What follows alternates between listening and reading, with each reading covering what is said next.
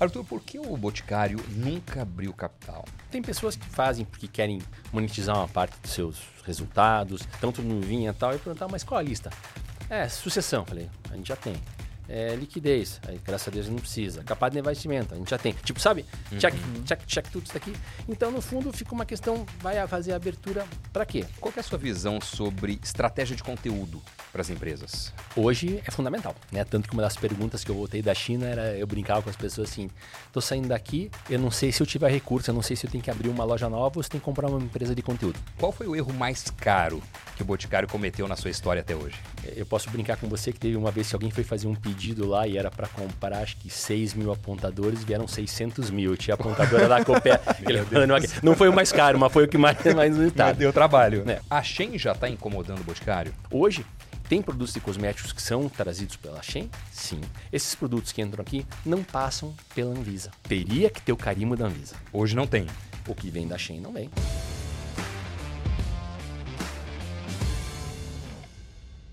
Olá, seja muito bem-vindo ao Talk Invest News. Eu sou o Doni Denútil e esse é o podcast do Invest News sobre negócios. E se prepara, olha só quem é o nosso entrevistado de hoje. Arthur Grimbaum é a lenda viva que comandou o Boticário por 20 anos, a maior franquia de beleza e cosméticos do mundo, com mais de 4 mil unidades, 10 empresas no grupo e faturamento superior a 23 bilhões de reais. Arthur Grimbaum, cara, que prazer ter você aqui. Obrigado, hein? Obrigado você, Doni. Obrigado, Leandro, pelo convite. O prazer é todo meu estar com vocês aqui para bater um papo no mínimo cheiroso, né? É, é isso aí. Obviamente, aqui do meu lado, como sempre, Leandro Guissoni, consultor, responsável pelo mestrado profissional em marketing da FGV, professor em business na Universidade da Virgínia e autor de nove casos de negócios veiculados por Harvard. E aí, Lê? Bom demais, hein? Prazer, Doni. Prazer estar aqui de novo com você. Prazer estar aqui com o Arthur e revê-lo também. Você falou de nove casos veiculados por Harvard. Eu acho que em breve tem cheirinho de que vai ser do Boticário o próximo. Ah, é? Tem mais um aí a opa, caminho. Opa. Não, e olha só, curiosidade, a gente tava falando aqui nos bastidores, cara, tem o WhatsApp trocado com o Arthur há quase 10 anos, é de 2015. É, tava tentando puxar da memória onde foi que a gente trocou, por quê, de onde a gente se conheceu, mas temos história então. Com certeza. Então vamos colocar o assunto em dia. Arthur, vamos lá, eu queria começar te perguntando o seguinte: como é ter o cunhado como sócio? Cara, é uma, excel- é uma excelente pergunta. Eu, eu- eu sempre brinco, né, que falo que o Boticário tem que ser um negócio muito bom, porque ele resiste a uma sociedade de dois cunhados. né? Desafia a primeira lei da física, eu brinco, né, na, na equação. Mas, cara, para mim é muito bom, porque a tem uma relação muito boa.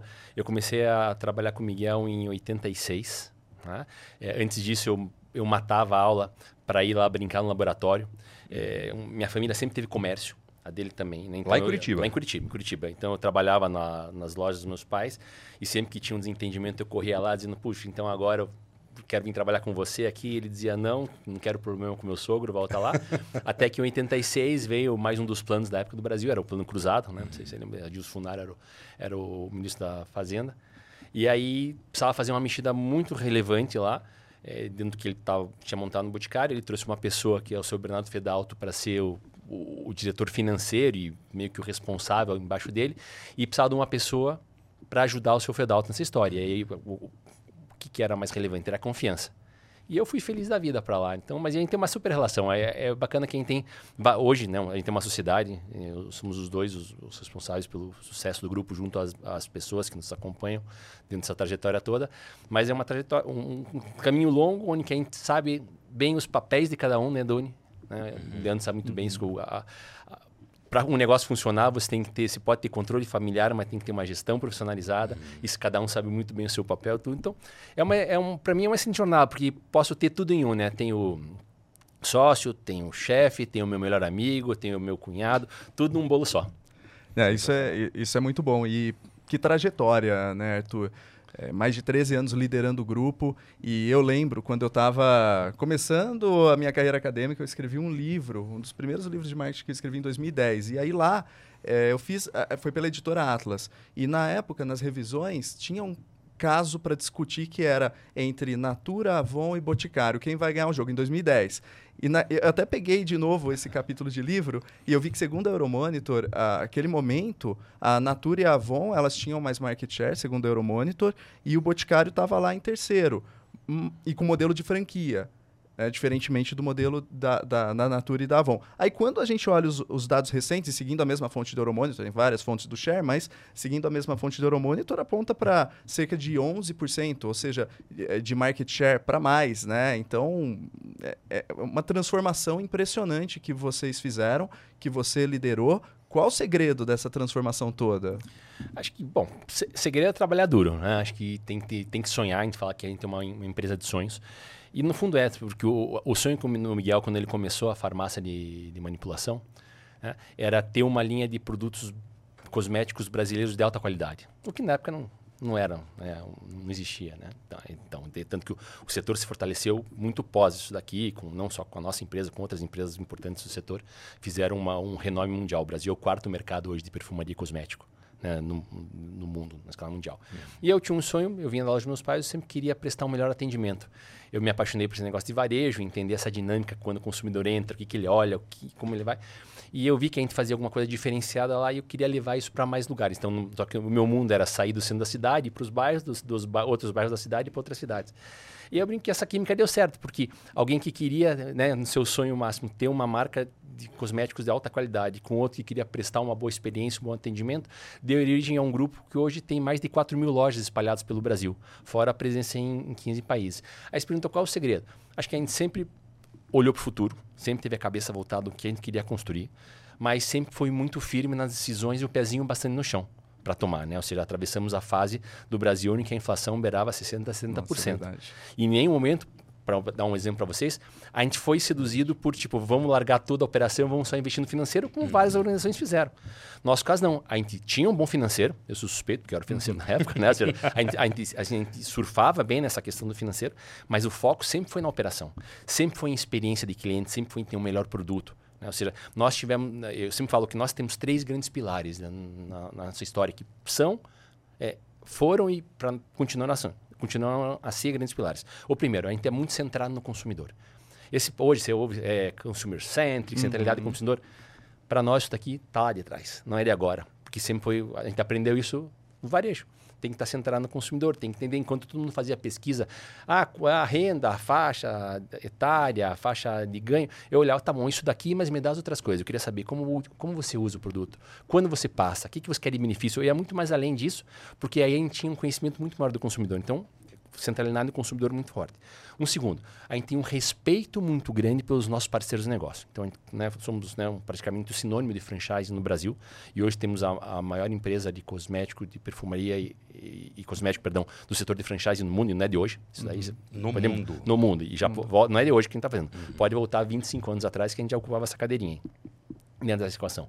Então, eu entendo que tem um respeito muito grande na relação e tem uma prestação de serviço que tem que ser feita com excelência para esse parceiro. Né? Saber atendê-lo, saber trazer é, valor agregado nessa relação para que ele possa evoluir com você. E um terceiro pilar muito forte, inovação. Né? Nós sempre inovamos muito, inovamos muito em produtos, onde que as pessoas estão mais acostumadas a, a, entender isso, né? Você lança vários produtos, a gente tem uma máquina de lançar produtos hoje. Para vocês terem ideia, a gente lança mais de 3.500 produtos por ano. 3.500 por entre ano? todas as marcas que a gente tem. É impressionante, né? 3.500. A gente Isso. tem aqui é, 365 dias, a gente está falando de nove produtos e meio por dia. por dia. Mais ou menos. Você vai por aí, porque são várias marcas que a gente faz no nosso, nosso modelo. Né? Só que não é só produto.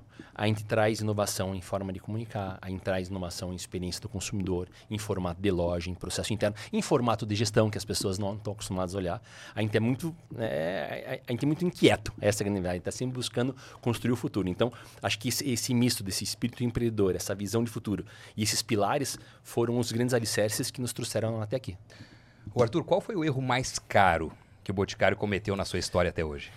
Puxa vida, acho que é uma boa pergunta. Acho que erro mais caro. Eh, eu posso brincar com você que teve uma vez que alguém foi fazer um pedido lá e era para comprar, acho que 6 mil apontadores, vieram 600 mil. Eu tinha apontadora da Copé. não foi o mais caro, mas foi o que mais, mais resultado. Deu trabalho. É. Eu acho que o, o, o erro mais caro, e não é uma questão acho que só de valores financeiros, mas também de, de tempo, foi quando nós faz, iniciamos o modelo de franchising e nós tínhamos no modelo um, os master franqueados, que eram nossos primeiros parceiros de negócio. Porém, acho que nós demos um, uma liberdade maior e um não acompanhamento tão devido nesse, nesse primeiro momento, porque eles faziam a seleção dos franqueados. A gente tinha né, a, a, o modelozinho tradicional, uhum. eles aplicavam. Então, muitas vezes, eh, o rigor na seleção do franqueado não foi exercido. Então, quando a gente fez um redesenho que foi no ano 97, que a gente passou a, reassumir toda essa, essa equação de campo, onde que a gente liderava tanto as liberações do franchise como a arte e tudo mais, eu me ressenti um pouco porque eu vi que tinha pessoas lá que, apesar de serem boas pessoas, não tinham tanto a veia empreendedor e o modelo né, uhum. para poder crescer rapidamente. Daí. E, e consonante com isso também vem a questão das escolhas dos pontos comerciais. Uhum. Nós sempre fomos reconhecidos pelas lojas físicas, né? hoje nós atuamos em todos os canais, somos uma empresa omnichannel, no, no real sentido da palavra, mas no, nosso, nosso início foi com loja e, é e para nós é um canal muito importante. Não só importante, como quem tem um enorme carinho pela experiência que pode propiciar ao consumidor. E naquele momento também, talvez nós não fomos tão exatos uhum. na, é, no acompanhamento da aprovação de pontos. Então, quando a gente reassumiu, eu vi muitos pontos que poderiam estar muito melhor colocados, que nos dariam uma venda maior e eu ganharia tempo na penetração da marca junto com o consumidor. Eu acho que esses foram os dois pontos que hoje, olhando a história, faria um pouco diferente também. E a entrada no setor de venda direta? Porque para quem para quem está nos acompanhando, muitas vezes associa o grupo Boticário com a loja física, com as franquias do grupo, mas vocês são uma empresa multimarca, multicanal, estão no e-commerce, estão formando o ecossistema, daqui a pouco a gente fala sobre isso. Hum, e vocês entraram também no mercado de venda direta, Sim. algo que eu acho que ninguém viu essa estratégia chegando. É, como que foi foi difícil essa transição? Quais foram os pontos mais sensíveis e os pontos de vitória nessa transição? Vou, vou puxar uma brincadeira com você, Leandro, aqui, né? Você falou dos meus concorrentes, e, o desenho de share lá atrás, né? Eu brinco que a gente rompeu o acordo de cavalheiros. Não por uma, mas por duas vezes. Porque, num primeiro momento, lá atrás, tinha uma questão que Boticário vendia perfumaria, né? a história da perfumaria seletiva no Brasil se assemelha à história do Boticário. Né? É, uma concorrente, que era a Natura, vendia cremes, né? E a Avon vendia produtos de baixo valor. Esse era a, a, uhum, o, o brinco que era o acordo. E nesse redesenho que eu falei para vocês, a gente pegou, a gente rompeu com isso, a gente passou a trabalhar com todas as categorias. Então foi prime a primeira rompida. A segunda foram essa, foi essa dos canais, né? Ou seja, Boticário é a loja, os outros dois são venda direta. Quem disse? Né? Vamos lá. A gente, a gente estudou, a gente tinha um desejo bastante grande ao longo da história de constituir o Boticário o que ele é hoje, né? Ou seja, nós fomos tentados ao longo da história muitas vezes dizer, ah, vocês deveriam criar outra marca, vocês deveriam entrar em outros negócios, e a gente nunca quis, porque a gente tinha uma, uma, uma obsessão bastante grande no modelo de franquia da gente poder ser a melhor franquia, tamanha consequência.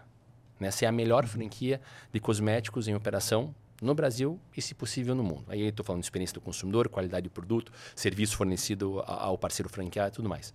Dentro disso, a gente focou muito nisso, só quando chegou meados aí de 2006, 2007, a gente olhou que a gente já tinha avançado bastante nessa estratégia e também tinha um outro lado que né, Brasil já era um mercado importante, né? Chegou a ser uhum. terceiro lugar no mundo, né? Agora agora está em, quarto, mas é uma, é uma, é uma grande uma grande posição em beleza geral. E eu tinha muita marca desembarcando no Brasil. Que é quase que obrigatório, quarto mercado mundial, como que uma marca vai dizer não participo, né? Muita uhum. marca. E aí eu ia no shopping, volta e meia, um quiosque novo de uma marca, do outro, falava, caramba, né? Mas a gente entende esse mercado, a gente está aqui para... Né? E aí então que a gente falou, bom, acho que a gente conseguiu né, transformar o Boticário nessa referência em franquia, tanto no Brasil como no mundo como um todo. E aí resolveu então dar o próximo passo, que era juntar um pouco de competências que a gente tinha. Entendia um pouquinho de varejo, a gente entendia um pouquinho de logística, a gente entendia um pouco de desenvolvimento de produto, né? um pouquinho de marketing. Esse, somado esses pouquinhos, dava uma coisa razoável. E a gente resolveu então partir para o momento 2, que era a abertura do grupo, trazer outras marcas. Né? Por quê? Porque a gente tinha aquele conhecimento do consumidor que eu comentei com vocês. A gente já, né, a centralidade a gente já tinha lá de trás. Então, conseguimos fazer um modelo onde a gente enxergou algumas oportunidades e essa oportunidade nos dava também a chance de atuar em diferentes canais. Porque franquias, nós éramos, somos, se Deus quiser, continuaremos sendo líderes com uma margem larga de diferença. Uhum. Então, fazer mais uma unidade de franquia era bom, mas onde estava o impacto para nós se eu pudesse entrar em outro canal. E o canal representativo franquia, naquele momento, representava cerca de 10% do mercado. Venda direta representava 42% do Nossa. mercado. Então, a opção, eu falei, bom, onde que a gente vai mergulhar? Vamos tentar fazer uma incursão aqui na venda direta. E foi muito interessante, porque quando a gente foi, faz, foi falar, começou a, a mexer os, os modelos e tudo mais, e começou a ficar público, eu recebi ligações de conhecidos de fora, né?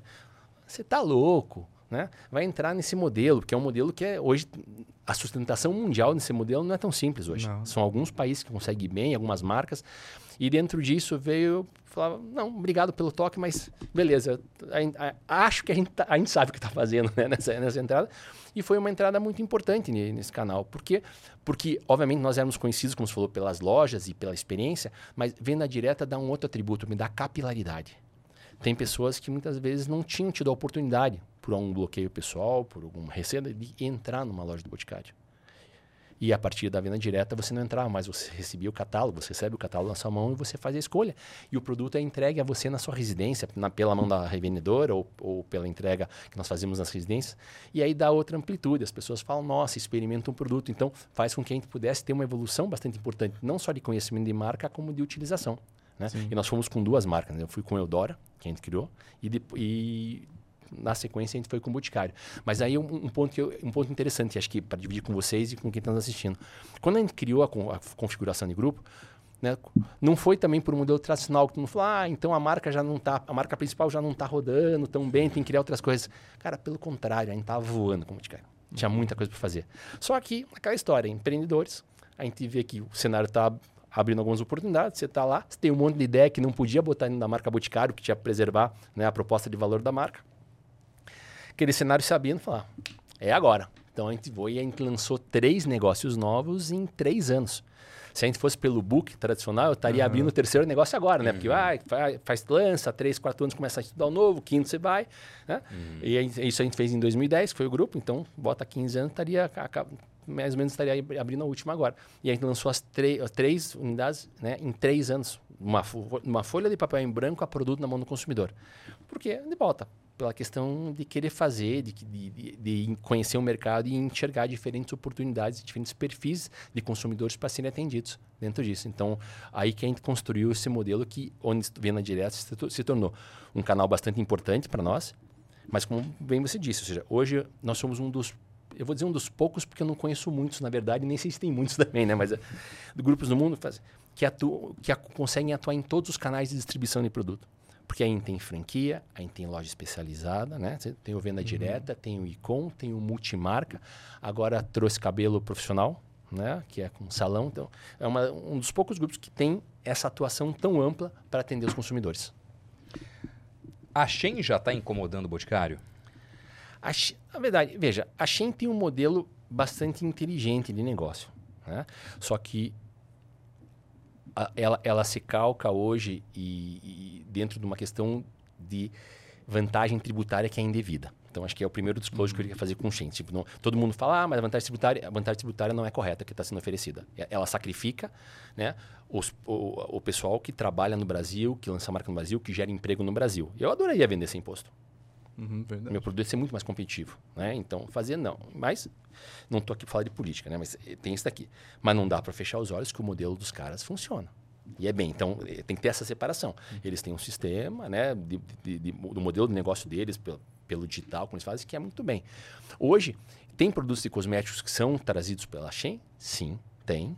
Aí é uma parcela significativa, não sei te quantificar quanto, mas eu sei que já existem várias marcas que, são trazidas, mas daí eu volto para a questão da, da, da, da igualdade de condições de competição. Esses produtos que entram aqui não passam pela Anvisa. Hum. Todo o setor de, de, de, cosmético, perfumaria, de medicamento, ele é obrigado a passar pela Anvisa porque é uma questão de saúde do consumidor. Uhum. Então, eu sou sujeito a uma, um, um, número enorme de testes que eu tenho comprovado, eficácia. Fico numa fila para lançar produto. Não pode vir um produto da China, vou passar no rosto e depois dar um monte de reação. É tem que, que ter o carimbo da Anvisa. Teria que ter o carimbo da Anvisa. Hoje não tem. O que vem da Shein não vem. Hoje é aberto. O cara vai lá, bota, você vai lá, entra um pedido, vem o que quiser. Até a hora que. Até espero que não ocorra, mas até a hora que algum consumidor vai ter problema com isso daqui. E aí vão dizer, ah, precisava ter feito. Mas, de volta, eu acho que ele, mercado é mercado, quem for melhor prevalece, está tudo certo. Uhum. Mediante condições iguais de competição. Então, uhum. eles podem vir aqui vender os produtos. Cara, vem. Uhum. Só que passa pelo mesmo pelo mesmo rito que eu e outras empresas temos que passar. Ou seja, registra seu produto na Anvisa, paga toda a quantidade de imposto e tal, e vão competir. Porque, o, o, o, na verdade, quem elege? O consumidor elege.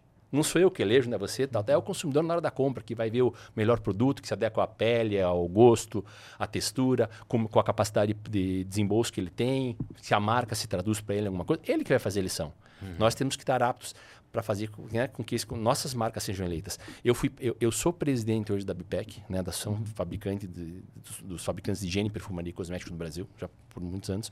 Eu fui presidente da BF muitos anos e sempre tive uma, na minha cabeça uma questão seguinte: a gente tem que abrir mercados, ou seja, a gente tem que trazer mais gente competente para fazer o mercado crescer. Quando uma, uma pessoa usa um produto de cosmético de outra marca, né, você vai dizer que você fica triste? Não, por um lado, óbvio que eu preferia que fosse o meu na largada, mas eu não fico triste porque se é uma pessoa que não tinha o hábito de utilizar e ela passa a utilizar, é ótimo, porque ela, ela, ela adquiriu o hábito. Dali para frente é comigo eu convencê-la a consumir as nossas marcas e não a marca que ela experimentou. Potencial é. futuro então, cliente eu sempre vejo ampliar franchise, vamos ampliar o setor, vamos trazer mais condições para as empresas crescerem, vão ter mais interessados em investir em franquias, vão acessar mais marcas. Sempre eu tenho cabeça sempre de promover o crescimento dos setores. Uhum. E aí depois quem tem melhor condição, quem tem mais competência, quem tem, consegue ter uma estratégia melhor, consegue dar passos à frente. Uhum. Porque no setor de vestuário, é, o impacto é brutal. É grande. Né? É grande. É, o que reflete no preço das ações, é, nas falas dos executivos, nos números, na, na, unidade de lojas fechadas, em alguns casos, tudo isso aí. No setor de, de cosmético e perfumaria, ainda, ainda não, não é tão forte. Ainda né? não. Mas tem que ficar de olho, porque, tipo, é que todo mundo está olhando, dizendo, olha o texto. Tem as outras marcas, eles não vão parar. Uhum. Outros setor, segmentos, perdão. Uhum. A coisa vem para outro lado. Então, acho que a gente tem que se posicionar e fazer né, uma pressão adequada dentro do que se pode ser feito nas autoridades, né? seja, seja no ministro Haddad, seja no, no Geraldo Alckmin, seja no próprio presidente, para ele entender o que está sendo feito. Porque hoje, na verdade, estamos export, literalmente exportando emprego. Está né? Tá sendo produzido lá e, e, e as consequências não, ainda não assistiu elas de forma plena. Como você falou, tem, tem que está fechando, tem fábrica que está reclamando, vê o que acontece, as ações derreteram como um todo pela questão da, da concorrência, aí como vai ser, né? Ou seja, você precisa criar condições de volta estruturais que, que forneçam. Pergu per pergunta para os testes daqui se eles, como é a vida deles se eles não tivessem que pagar a carga de imposto que tem hoje. Uhum. Ia ser melhor. Uhum. Hoje, de um perfume de 100 reais, quanto por cento é imposto? Puxa, é, eu vou te dar só dois números de largada para você aqui. De um, de um, perfume você vai pagar 45% de IPI e mais 27% de ICMS. Nossa. Só na categoria de perfume. Caramba. E o que vem importado? E aí tem 60% de imposto de importação. Se vem importado, tem que agregar mais 60% em cima disso. Só que é um sobre o outro, né? Eu trago 60, depois aplico uhum. o IPI, depois por dentro o ICMS também. É, é. Coisa aí bota aí, aí, tem PIS, aí tem PIS com FIS na história, tem to, todas as. To, sabe assim, de cabeça, só para comparar nos Estados Unidos, algum outro país, qual é a média? Os Estados Unidos trabalha com, com IVA no, no modelo mais tradicional possível. Aí acho que depende de estado para estado, mas tipo, você vai para Nova York, você vai pagar 8% sobre as vendas daqui que teoricamente é o modelo que nós queremos fazer aqui no uhum. Brasil agora, uhum. a questão do IVA, que é, todo mundo fala que é um modelo já ultrapassado. É, mas é o que tem hoje. Né? Não adianta a gente querer capturar só o modelo lá frente. Acho que dá para fazer de formas diferentes. Tem alguns pensamentos menos ortodoxos que poderiam ajudar um pouco na composição, porque tem essa questão do digital e tudo mais como lança. Mas funciona lá, lá. Tanto que quando você compra lá, você vai comprar um tênis lá, vai aparecer lá, preço do produto, 100 dólares, uhum. tax, 8%. Pode ser que outro seja seis, mas está destacado. O consumidor entende quanto ele está pagando. Então, em Nova York, lá. por exemplo, comprou um perfume de 100 dólares, vai. 8% de tax. 8% e transparente para o consumidor. E né? aqui no Brasil, de 100 reais... Ah, eu vou dizer, de, de 100 reais aqui, vou, não, não, vou saber fazer a conta direito aqui, mas você pode botar que com uns 45% já é imposto. É muita coisa, né? Impressionante. E, essa... É, e é um tema controverso, né? Totalmente. Porque totalmente por um lado, a gente tem a visão do empresário brasileiro, das empresas brasileiras que estão sofrendo é, com essa entrada em, em, termos desiguais. Eu acho muito interessante quando você fala é, que não é uma questão de fechar mercado, de ah, deixa eu piorar o outro time para me melhorar não. e ficar com um monte de empresa ineficiente no Brasil, que seria péssima. Tem gente que defende, mas eu acho que claramente não é a sua visão. É, agora, por outro lado, você tem o consumidor que também não quer ser taxado e, é contra a taxação. Então é, é, um debate difícil, assim, né? em termos mas, de sociedade, acho. Mas o, cons o consumidor ele tem que entender que ele é taxado quando ele compra das empresas nacionais também. É que não é transparente, como o Leandro colocou, não é, uhum. não é destacado o imposto na nota. Ele, é, o, nós temos uma doce ilusão de achar que nós não pagamos imposto. Porra, paga muito e recebe pouco de volta. Pode ser, ah, mas às vezes você pega uma, uma profissão que tem um, um, rendimento menor lá, um, um garçom, um uhum. assim, e ele fala, ah, eu não pago imposto. Ele paga muito, ele paga embutido no, no, no nos, nos, serviços e nos bens que ele compra. Claro. No, leite que ele compra, ele está pagando imposto. No, pão que ele compra, está pagando imposto. Só que ele não é claro para ele. Uhum. Então dá essa falsa sensação, é. não, eu não sou taxado aqui. Mas é muito taxado. É, e isso me lembra aquela frase do Tom Jobim, né? O Brasil não é para amadores. Então, olha que interessante, o Brasil não é para amadores. Desafio logístico, desafio tributário, desafio, é, enfim, dos mais diversos para empreender. E o Arthur falou uma coisa uh, na, na última interação presencial que a gente teve que me marcou. Ele falou: em time que ganha, se mexe.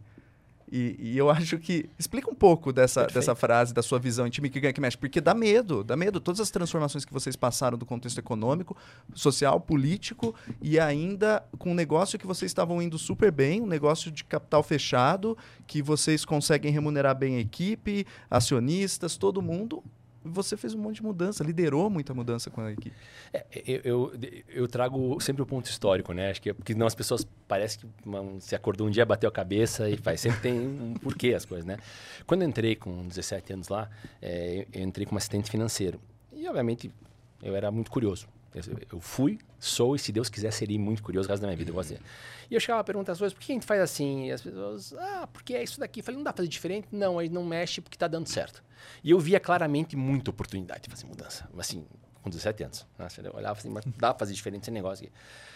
E aquilo tá, me angustiava muito. Então, quando eu tive a oportunidade de liderar o processo, que foi em, em, em 96, essa, grande, essa mudança significativa, obviamente que para mim virou meu mantra, né? Assim, por, e por que isso? Porque eu acho que quando você fala, não, não, um time tá, que está ganhando se mexe, que eu, eu entendo as razões de quem fala isso, mas eu tenho uma visão um pouquinho mais aguçada sobre isso, porque para mim como, como você faz um time ganhar? Você tem que olhar para frente, eu tenho que entender quem são meus novos adversários, eu tenho que entender se eu vou jogar em casa ou jogar fora, quais são as condições uhum. adversas, que estratégia eu vou escolher, que aí que escalação eu vou ter para botar o time em campo. Não é que eu pegar o mesmo time e vou botar ele todas as condições para ver. É fácil ver isso no esporte. Muitas vezes né? no futebol, você vê, o cara joga mais aberto, joga mais fechado, né? Todo, todo brasileiro é técnico de futebol, né? Então entende um pouquinho disso. Mas no fundo, quando na vida empresarial também é isso daí. Então eu faço um exercício constante, aí tem nossos rituais de planejamento, são altamente sofisticados, são altamente evoluídos, mas constantemente qual que é o ato? Eu me jogo para frente, tento olhar 10 anos para frente, aonde que, que, onde que ainda deveria estar, tá, né? Ou que, como esse setor vai estar. Tá eu tenho que entender se meu direcional está correto. Porque também tu não fala em planejamento, acho que tem que acertar a vírgula. Não é isso, é entender se a direção, ainda mais nos tempos de hoje, que tudo muda numa velocidade muito grande. Já mudava antes, agora mais acelerado. Qual é o direcional? Ao entender se eu estou no direcional correto, eu volto para o dia de hoje né? e falo assim, tá bom, eu estou com as competências corretas dentro de casa para chegar lá? Uhum. E se eu estou com as competências corretas ou não, o desenho de estrutura que eu tenho, vai me ajudar a chegar lá. Então eu faço isso de uma forma muito constante. Então a gente tá pens... sempre está com pensamento estratégico na negociação. Então eu vejo muito disso, porque eu tenho que olhar para frente e reescalar meu time, eu tenho que reescalar meu modelo. Então a gente, sim, a gente mexe em time que está ganhando. Né? Eu brinco, eu sou desafeto do Zagalo nessa época. Ele já olha para mim. A, gente, a, gente, mexe porque eu acho que tem que estar tá preparado sempre para construir o futuro. Uhum. É muito bom o que você construiu até aqui, você tem que né, dar um orgulho enorme em todo mundo, mas minha questão é para frente. Como eu continuo acertando né, a experiência do consumidor, como eu consigo acertar a curadoria de produtos que tem que ser lançado, como ele se relaciona com as marcas. Esse é o jogo. É sempre uma construção futura. Então, a gente, e a gente tem esse, esse lado de não ter medo de mexer, Leandro. Acho que isso é uma questão importante também, porque eu vejo o que acontece. Muitas vezes as pessoas acertam, e muitas delas acertam na vida, mas elas acertam uma, duas, depois elas falam assim, ah, não, não, não, não vou, porque uhum. vai que eu é. Cara, não tem essa história. A gente tem, o, o dia inteiro, todos os dias, está construindo o teu futuro. Então, a gente, a gente faz mudanças significativas, sim. Porque não adianta ficar. É, tem uma frase de Einstein que eu usava muito nas minhas apresentações e para mim eu carrego ela. Não existe maior insanidade do que você querer coisas diferentes e continuar fazendo as mesmas coisas. E eu levo isso ao pé da letra. Então, se eu estou querendo coisas diferentes, eu tenho que propor coisas diferentes. E essa questão, você fala assim, ah, mas a, a, cultura do erro, não tem... A, gente sempre foi assim ao longo da história. Né? Ou seja, e, isso é uma coisa muito interessante, porque não só a nossa empresa, acho que outras empresas que conseguiram estar numa posição hoje de destaque, numa posição que claramente conseguem acertar a mão com seus consumidores e tudo mais, são empresas que fizeram isso ao longo do tempo. Não é uma questão que agora abriu o livro, veio a consultoria nova. Era outro nome. Uhum. Né? Ou seja, você fala, eh, acho que eu cheguei a te comentar isso, você fala, oh, hoje tem que ter squad para tudo. Claro, uhum. o squad é muito legal, mas eu me lembro que a gente fazia squad na fábrica 20 anos atrás, que era uma cadeira chamada PCP, Planejamento e Controle da, da Produção, que acho que nem sei se existe mais, pelo menos para não existe mais, é outro formato, que é tudo uhum. integrado. Onde a gente tinha reuniões diárias, com eu tinha pedido para fazer inclusive mesinha alta, para ninguém sentar, para durar 20 minutos a reunião, passear. A única que a gente falava, o que tem que ser produzido, não tem o que vai ser vendido. Sabe esse ajuste que se faz do A gente faz isso há 20 anos. Então, o que eu gosto na nossa história, como eu falei de outras empresas também, é que mudam os adjetivos, hoje um pouco, obviamente, com mais, mais marqueteiros, tem a questão de tecnologia, que é muito diferente, mas os princípios de gestão foram esses, né? Ou seja, como você consegue trazer evolução para dentro disso.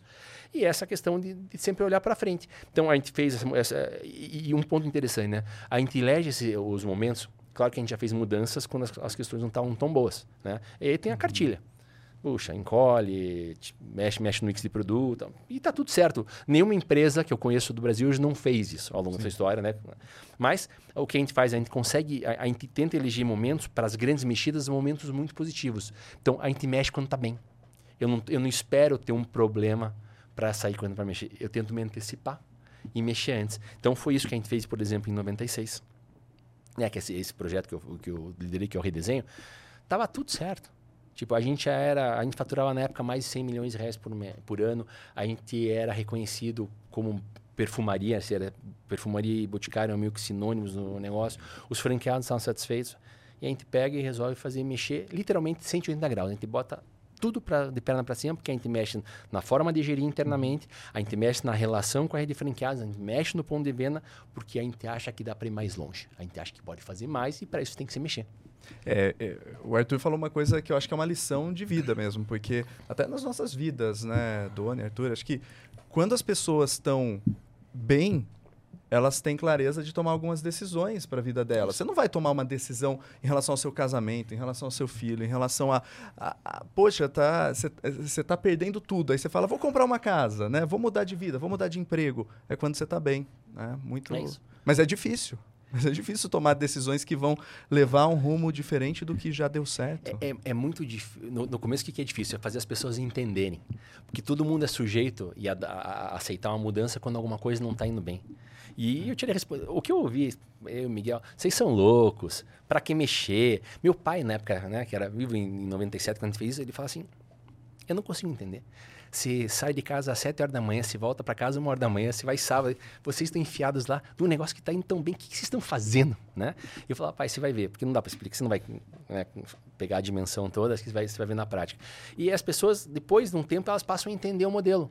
Então, me, meus próprios franqueados, franqueado, eu tenho história, veja, nossa relação média com franqueados é na casa mais ou menos de 32 anos, gente. Nossa. Né? Então, é, é uma vida juntos. Então, é aquela história, a gente já namorou, a gente já paquerou, a gente flertou, a gente beijou, a gente, a gente alguns até queriam se separar e voltou pro casamento, né? A gente, é, uma, é uma vida conjunta. Então, uhum. dentro disso, muitos deles estão, mas para que você vai mexer nisso daqui? Hoje em dia, eles falam assim, graças a Deus que você mexeu. Né? Ou seja, eles falam assim, quando se apresenta uma mudança significativa, e a gente faz, volte e meia, que não é que fez no passado, a gente continua fazendo mudanças significativas né? de porte com uma, uma frequência bastante importante. Acabamos de fazer nessa mexida, que, né? que é a última que a gente fez, a gente fez uma mexida muito importante, troquei 800 pessoas de lugar entre job description e cadeiras Nossa. lá, por acreditar que tem um modelo melhor para fazer do que a gente fazia hoje. Uhum. Né? O franqueado hoje olha para mim e fala, ok, mais uma, né? Vamos, filho. Já tem a cultura.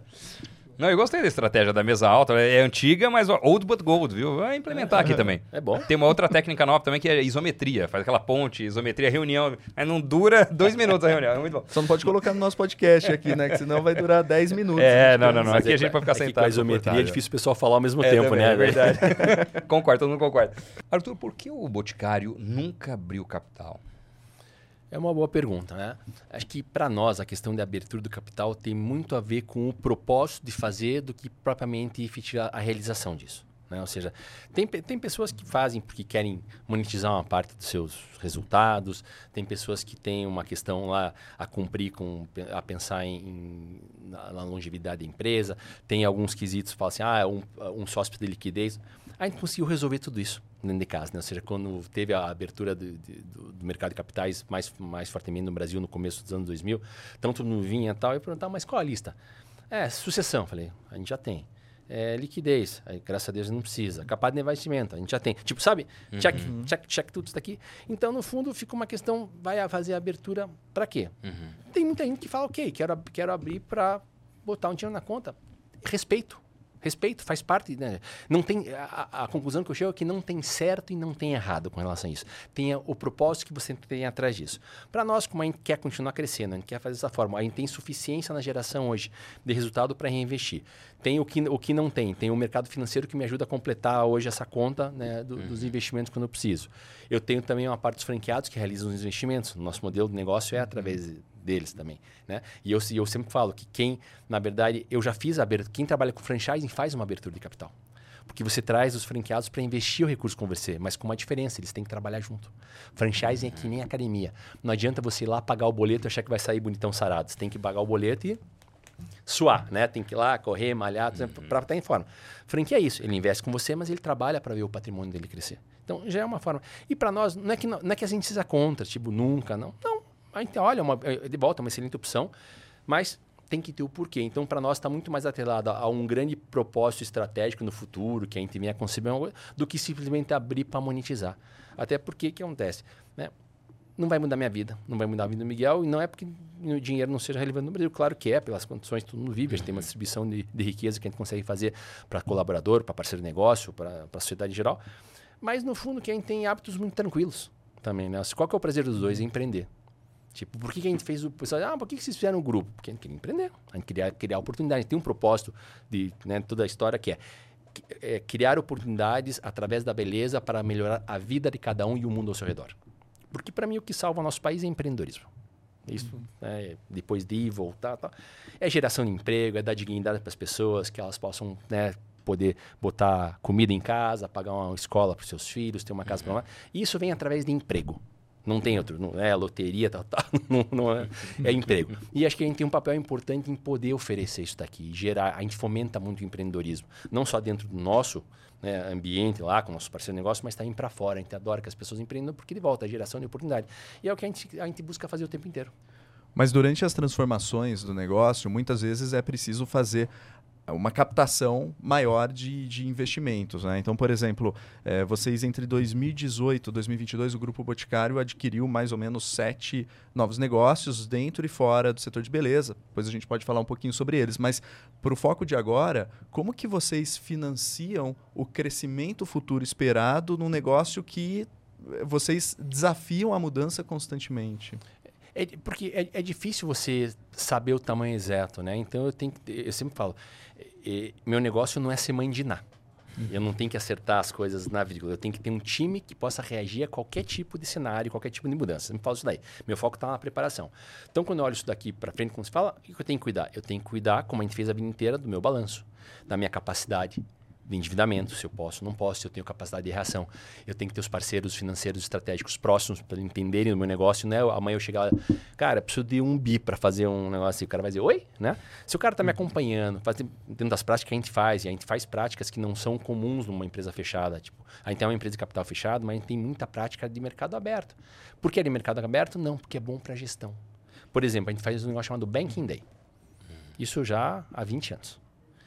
O que, que, é? A gente reúne os principais parceiros estratégicos, né? numa reunião, vem todo mundo junto e a gente fala do balanço, a gente fala da estratégia passada e já sai com a encomenda futura. Por que, que a gente faz isso? Porque lá atrás, era financeiro, então se distribuía o balanço e vinha lá, cada banco vinha fazer com o seu de crédito as mesmas perguntas. Então eu tinha que responder 20, meses, 20 vezes a mesma coisa. Falei, por que, que a gente faz 20 vezes a mesma coisa? Se a gente pode. Não tem nada para esconder. Balanço uhum. é balanço, tá lá. Então a gente faz o evento, a gente chama, a gente distribui o balanço antecipadamente, cada vez pergunta serve para todo mundo e eles já saem com a encomenda. Né? Então a gente tem essa questão da, das boas práticas, porque é, uma, é, uma, é uma parte do, da, das minhas relações que é muito importante. Ela ajuda a financiar meu crescimento se eu precisar disso daí. Então eu tenho que estar com isso né, em dia para fazer, que me dá a possibilidade né, pela, pela relação e pelos números que a gente gera, obviamente, né, a musculatura do balanço que me, me, me possibilitam fazer tomadas de recursos se eu precisar. Mas a gente, tem uma, a gente tem uma geração interessante de resultado também. E o que a gente consegue fazer? A gente consegue, com esse olhar de longo prazo, a gente faz a administração do fluxo de caixa não há um, dois anos, eu tento fazer há seis, sete, oito anos. Então, tento criar uma questão para não me enforcar. Isso tem muito tempo, né? Eu vou planejando e vou entendendo com o crescimento que eu faço, quanto eu tenho capacidade de pagamento das dívidas para poder ir crescendo numa boa. O Boticário tem mais de 4 mil franquias, está presente em quase 2 mil cidades. Maior rede de franquia de perfumaria e cosméticos do mundo. Quanto custa abrir uma franquia e quanto sobra de lucro no fim do mês? Boa. Uma franquia, veja, nós temos uma característica que eu não cobro o FII que é uma coisa super tradicional do mercado de franquia. Não estou aqui fazendo... O FII mensal. Não, não. O FII, o FII de entrada. De entrada. Isso. Tá bom. A, a, luva, a ta, taxa de adesão. Taxa de adesão. Né? Mas por uma escolha nossa ao longo do tempo. Desde lá atrás não cobrou, a gente preferiu andar nesse modelo sem fazer a cobrança. Então, é normal que as franquias cobrem e está tudo certo. A gente faz sempre uma conta que na hora que ele vai abrir, um, um franqueado vai abrir um negócio novo, né? ele tem um retorno de até 36 meses dentro disso. No nosso caso, por já ser uma marca mais consolidada, mais essa curva mais rápida uhum. do que fazer. E você vai gastar hoje ao redor de instalações, alguma coisa como 8 mil por metro quadrado, entre 8 e 10 mil por metro quadrado. A gente fala numa loja padrão aí 50, 60 metros quadrados, em média. Uhum. Eu tenho uhum. loja de 120, eu às vezes tenho uma loja menorzinhas, uhum. mas vamos falar em 60 metros quadrados. Né? Então você vai gastar aí 600 mil reais para fazer a abertura e ele volta em até 3 anos para você. Fora ponto comercial, obviamente, né? Porque tem horas que você paga ponto, tem horas que você não paga ponto, tem isso ah, daqui. Se é dentro mas do shopping, tem luva, Mas isso é um ativo que fica que é, se você deixar de ter a loja, você realiza também. O empreendedor, em média, obviamente, né? Tem diferentes cidades, tamanhos, isso. etc. Mas em isso. média, gasta 600 mil para ter uma unidade do Boticário isso. e recebe em o até... suficiente para recuperar o investimento em, até, em até... 3 anos, 36 3 meses. Anos. Isso. Mas aí se eu sou um franqueado e estou esperando, na expectativa, estou no segundo ano, estou no segundo ano desse investimento, falei, poxa, vai vir o terceiro ano, vai dar certo. Aí, por exemplo, estou em 2019, é, vocês entraram pesado em canais digitais, né? Vocês compraram Beleza na Web por volta de 2019, vendendo várias marcas, do grupo e fora do grupo, é, entre outros canais digitais, a própria venda direta. O, o franqueado, ele, ele, ele, assustou, isso diminuiu essa... É, aumentou, aliás, o tempo de retorno que demora o investimento dele? Como não, que o franqueado não, reagiu? Isso, isso, isso acabou, não afet, não, acabou não afetando ele, né? Porque no, a questão toda é que a gente sempre procura fazer é, com que o, o, o parceiro do negócio participe no nosso crescimento. Né? A, gente, a, gente, gosta muito da frase crescemos juntos, seja com nossos fornecedores, seja com nossos parceiros de negócio, né? com as pessoas que trabalham conosco. Então, ao, ao, ao comprar uma, um, uma empresa que tem é o maior site né, de comércio eletrônico de beleza da América Latina, que a gente fez aqui são que é a Beleza na Web, para ele a gente vende, grande parte das marcas que são vendidas são outras marcas lá, não são correlatas às marcas. Óbvio que a gente também oferece as marcas do grupo lá, né? mas não, não eram. Então, são dois, dois consumidores. Você vai dizer, ah, mas o consumidor ele, ele é único, ele, ele transita? Sim, mas é um consumidor que gosta de ter diferentes opções na sua necessária. Uhum. O setor de cosmético não é um setor que você tem uma coisa só de uma única marca. Às vezes tem, uma pessoa ou outra, mas no fundo, você escolhe o gel que você gosta para o cabelo, você escolhe o desodorante que você gosta, o perfume. Geralmente não é a mesma marca. Pode ter uma conjugação dos produtos, mas você tem diferentes produtos. Tanto que na minha cabeça, quando a gente falava, na questão da visão, né? Eu falar, quando a gente criou o grupo, eu, quero ter o maior share da, de necessário das pessoas. Porque é um mercado assim, um mercado que é muito voltado à novidade. As pessoas querem experimentar, volta e meia, vão, buscar e está tudo certo. Nós temos que ser capazes de propiciar que as marcas escolhidas sejam nossas. Então, né, se eu não, eu tenho várias, tenho mais de 10 marcas para as pessoas, para as pessoas escolherem, é né? por isso que eu quero ter. Né? Então, ele, ele sempre foi inserido. Acho que a questão que, eh, de impacto para ele, que teria sido, seria quando a gente fez venda direta da marca Boticário. Né? Uhum. Porque aí, a, se eu abrisse a parte, eu estaria competindo com ele, o que é. nunca foi minha intenção. Nós, pilar 2, né? Respeito aos parceiros de negócio. A gente, a gente inovou que a gente trouxe o modelo de venda direta por dentro do modelo de franquia, uma inovação no mundo. Isso daqui gente trouxe, ele é parceiro.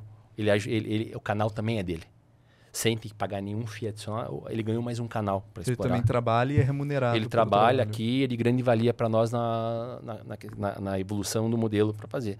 Então ele participa do sucesso, ele participa. Claro que sempre tem uma questão, quando você compra uma coisa ou outra, vem, vem aí, hum, e agora vai vender aqui, não vai vender lá. A gente tem uma disciplina muito grande com questões dos canais. Acho que para ele o, o ponto onde que mais foi o momento mais disruptivo foi quando a gente abriu a questão do grupo Boticário, que a gente lançou três negócios novos, onde ele participava de um ou melhor, dois. Ele participava do negócio Boticário, que continuava crescendo muito e precisava de muito trabalho. Uhum. E aí trouxe quem disse Berenice, que era uma franquia era especializada em maquiagem, para que ele pudesse também abrir.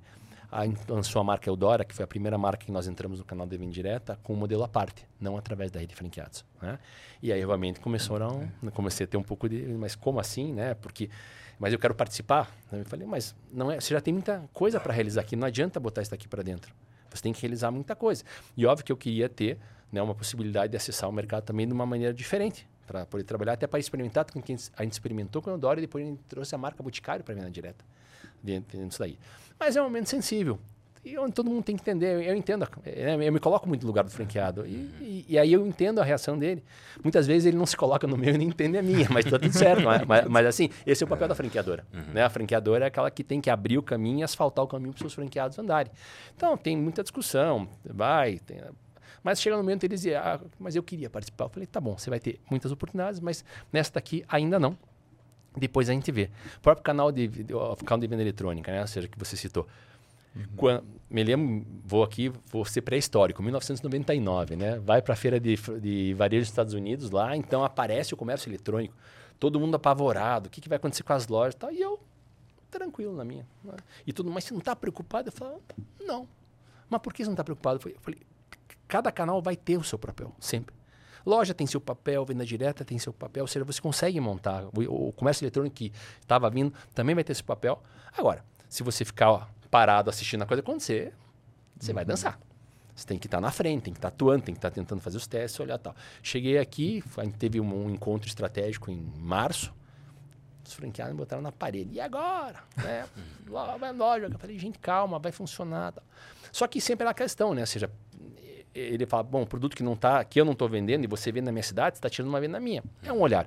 Por outro lado, eu falo, o cliente quer comprar, você não consegue atender, eu atendo, estamos ganhando um cliente. Essa é a visão, uhum. ganhando um cliente. Fantástico. E eu falei, e sempre falei, meu sonho é que eu possa fazer a entrega através de vocês, porque eu vou ser muito mais eficiente do ponto de vista de tempo e muito melhor no tempo de custo. Porque eu tenho o armazém central, tenho Curitiba, tenho, é, tenho lá é, São, São Miguel, são Gonçalo, na Bahia. Tenho, tenho seis CDs espalhados. Cara, do CD até essa casa, o trecho é muito grande. Sai caro a logística no Brasil. Uhum. Se eu puder fazer entrega a partir de um ponto que eu tenho estabelecido na cidade, seja de uma loja, seja, do, seja da sua questão de venda direta, para mim é muito melhor. Mas só que a gente tem que se preparar para isso daqui, porque não é instalar o dedo. Exige sistema, exige equalização de estoque, exige mentalidade. Ou seja, você não pode botar numa caixa de sapato um produto e mandar entregar lá. Não pode, tem um padrão de entrega, você tem que entender isso daqui. Estou pegando um exemplo bem chulo, mas. Sim, é, sim, sim, sim, E aí Pois é, e era uma briga. E, e mostrar, porque no, fundo a operação de com é uma operação que, de forma é, sozinha, ela não tem um resultado expressivo. Uhum. Ela tem muito custo para fazer.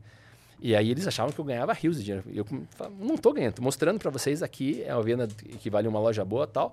E, by the way, ela, ela não me dá resultado. Eu estou investindo porque eu estou coletando informação desse consumidor, porque eu quero levar ele para a loja, né, para fazer uhum. que ele possa comprar. Aí, quando então várias conversas, né? Até que chegou um dia, a gente foi no encontro e falou, então, hoje nós vamos, né? Uma surpresa para vocês. A gente fez a apresentação e a gente fez os workshops lá que as turmas iam rodar, que eles iam fazer a venda, a entrega, a gente ia fazer a venda eles fazer a entrega a partir das lojas, que é inserido no negócio, com mineração tudo. Né? Olha assim, daí começa a ver lá, sistema, preparo, treinamento, tal, tal. Foi muito engraçado porque tinha um senhor que ele pegava no meu pé muito. E, e eu, eu gosto da, da, do, que, que, eles me cutuquem. Porque uhum. aí que a grande beleza no sistema de franchise é esse: é você ter muitas pessoas inteligentes, inteligentes pensando como melhorar um único negócio. Essa é a grande virtude no sistema de franchise. Né? Tem padronização e tudo, mas a, a essência melhor é essa. Aí ele, um cara que estava sempre. Né? Aí quando ele começou a ver o negócio, ele olhou para mim, eu tava assim só, eu tava mirando ele, ele olha com aquela cara assim, puta, esquece tudo que eu falei, deixa eu ficar agora. agora não dá, agora tem que fazer, porque não volta. A gente não manda nisso, é o consumidor que manda. Nós somos, nós somos omnicanais, nós, somos, nós, nós nos compramos em vários canais, de acordo com a experiência que você quer. Se quer uma experiência melhor, você vai num ponto de venda, você quer ser atendido com um pouco mais de consultoria, muitas vezes você tem uma revendedora que já te conhece e, e, e traz o produto para você. Você quer resolver seu problema agora entra no site, pede, está tudo certo. Nós, nós, nós temos essas diferentes versões durante o nosso dia, nas nossas formas de consumo. Nós, já, nós já, por essência, nós já decidimos ser é, adeptos da omnicanalidade. A empresa tem que servir isso daí, não tem que pensar. Mas o Arthur fala, fala com uma naturalidade, como se fosse fácil. Eu é, já vi várias situações né, para uma empresa que não controla totalmente a rede de canal, tentando mudar o modelo de negócios do seu canal, do franqueado, por exemplo, é muito difícil. Uh, Magazine Luiza, né, que já trabalhei um tempinho com o Magazine Luiza, ele controla o canal, né? O Magazine Luiza é dono da loja. Então fala, ó, agora vocês X% da loja é para entrega Isso. e usar como operador logístico parte da loja. Agora você ter que conversar com esses é, é, com essas 3.500 lojas, 4.000 lojas, os grupos que estão liderando elas, isso. convencer, explicar, ter o racional, ter questionamento, vai, vem, isso funciona, isso não funciona, alguns querem, alguns não querem, é muito difícil. É, é porque eu tenho difícil. que fazer, na verdade, eu tenho que fazer três vendas se parar para pensar, né? Eu, a, primeira, a primeira venda eu tenho que fazer com o franqueado, tá tudo certo, é meu parceiro de negócio, tem que explicar para ele o que eu vou fazer e, e, a gente sempre fez isso muito bem ao longo da história. A gente dedicou um tempo importante para explicar. Eu não sou aquele cara que tira o contrato, você tem que fazer. Cara, ele é meu parceiro. 32 anos em média. A relação não resiste isso daí. Tem que explicar, tem que fazer, tem que fazer. É, e repetidas vezes para ele poder marcar. Eu tenho que vender depois para o time dele, porque o time dele tem que comprar esse negócio. Ele me ajuda a fazer a venda, mas o time dele tem que comprar. E, por último, o consumidor. Que é, então eu tenho que vender, eu vendo três vezes a mesma equação. Para retomar só um ponto de franquia, de cifras, porque acho que cifra interessa muito né, para quem quer quero empreender, quero abrir um negócio. Naquele exemplo que a gente pegou. E também porque os números robustos de franqueados sugerem que é um bom negócio. Né? Então, se a gente pega uma unidade, 600 mil reais para fazer e volta em três anos, três anos, 12 meses cada ano, a gente está falando aí de uma média de 16 mil e uns quebrados de lucro por mês. Mais ou menos isso. É, a conta se fez aí, tá certo. Você pega lá, é o retorno que dá é, é até 3, pode ser mais acelerado. O Boticário já está usando inteligência artificial? Já. Como? Já onde? Para quê? Veja, a gente, tem, a gente tem focos de inteligência artificial, a gente tem um foco de produto, a gente tem um foco de personalização e um foco de, de experiência. Então, eu vou começar pelo primeiro não é de agora, a gente fez antes da pandemia, foi em 2018, nós fomos a primeira empresa no mundo a lançar um produto através, um perfume através de desenvolvido através de inteligência artificial. É mesmo? Marca Egeu, fizemos um desenvolvimento, o produto foi, a gente fez uma parceria com a IBM, o famoso Watson, né? uhum, uhum. e desenvolvemos com ele, um, através de inteligência, configuramos um produto. E foi bem ou foi mal? O produto foi bem. Foi bem. É, mais ou menos. Não, eu, vou te explicar, eu, vou te, eu vou te explicar por quê. Ele foi bem, ele, ele vendeu bem, mas eu particularmente não curto tanto. Uhum. Por quê?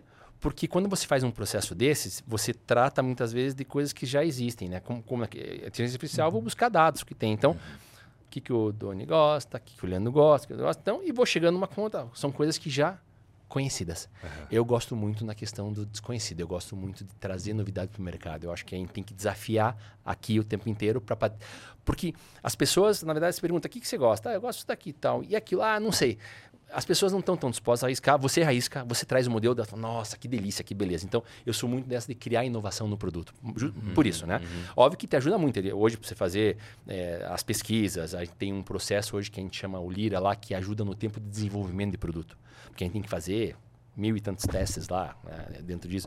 Então, hoje eu tenho um sistema que ele já configura que tipo de teste em tempo tal, para aquele tipo de produto, ele me acelera a curva. Né? Tem questões com, o consumidor, tem a questão de experiência, personalização cada vez mais. São um processo, e isso veio, né, agora não tem mais volta.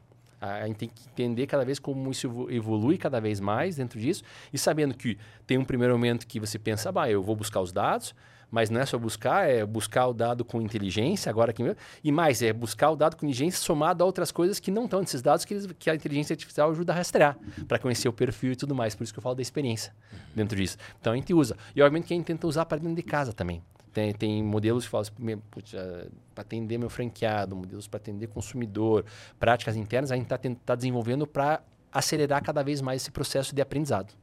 Pegando a inteligência artificial para o desenvolvimento de produtos, você falou em 3.500 produtos mais ou menos lançados por ano. É, bastante coisa. E vocês é, fizeram a aquisição de uma empresa, a GAVB, se não dados. me engano, que é focada em dados e tem usado inteligência artificial para. É, não sei se tem feito aplicação para desenvolvimento de produtos, mas a minha pergunta é: qual que é o tempo médio de desenvolvimento de um produto e como você vê a inteligência artificial hoje no Boticário ajudando e no futuro ajudando para reduzir esse tempo? Depende muito da categoria que você vai lançar, Leandro. Ou seja, eu posso ter de três meses a três, quatro anos. Se é um produto mais sofisticado, de pele, requer mais pesquisa e tudo mais, eu vou prazos mais longos, né? Porque eu tenho que ser muito mais assertivo nisso.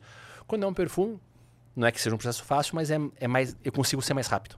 Então tem produto hoje que está sendo desenvolvido para 2026 Sem dúvida. no Boticário. Sem dúvida. Ho- Hoje, o que você fala da empresa, você já está falando 18 meses para frente. Qualquer coisa que você está falando da empresa, está. Eu brinco que a gente, a, a gente falou do Natal agora com os franqueados, né, na conversa que a gente teve. Nós já estamos falando, começa, ah, mais um mês e pouco, a gente vai começar a falar do Natal de 24. Porque é uma cadeia, é uma cadeia indexada. É, não é só comunicação, é produto, é o que eu trago, se eu tenho que trazer alguma coisa de fora ou não. É, é robusto.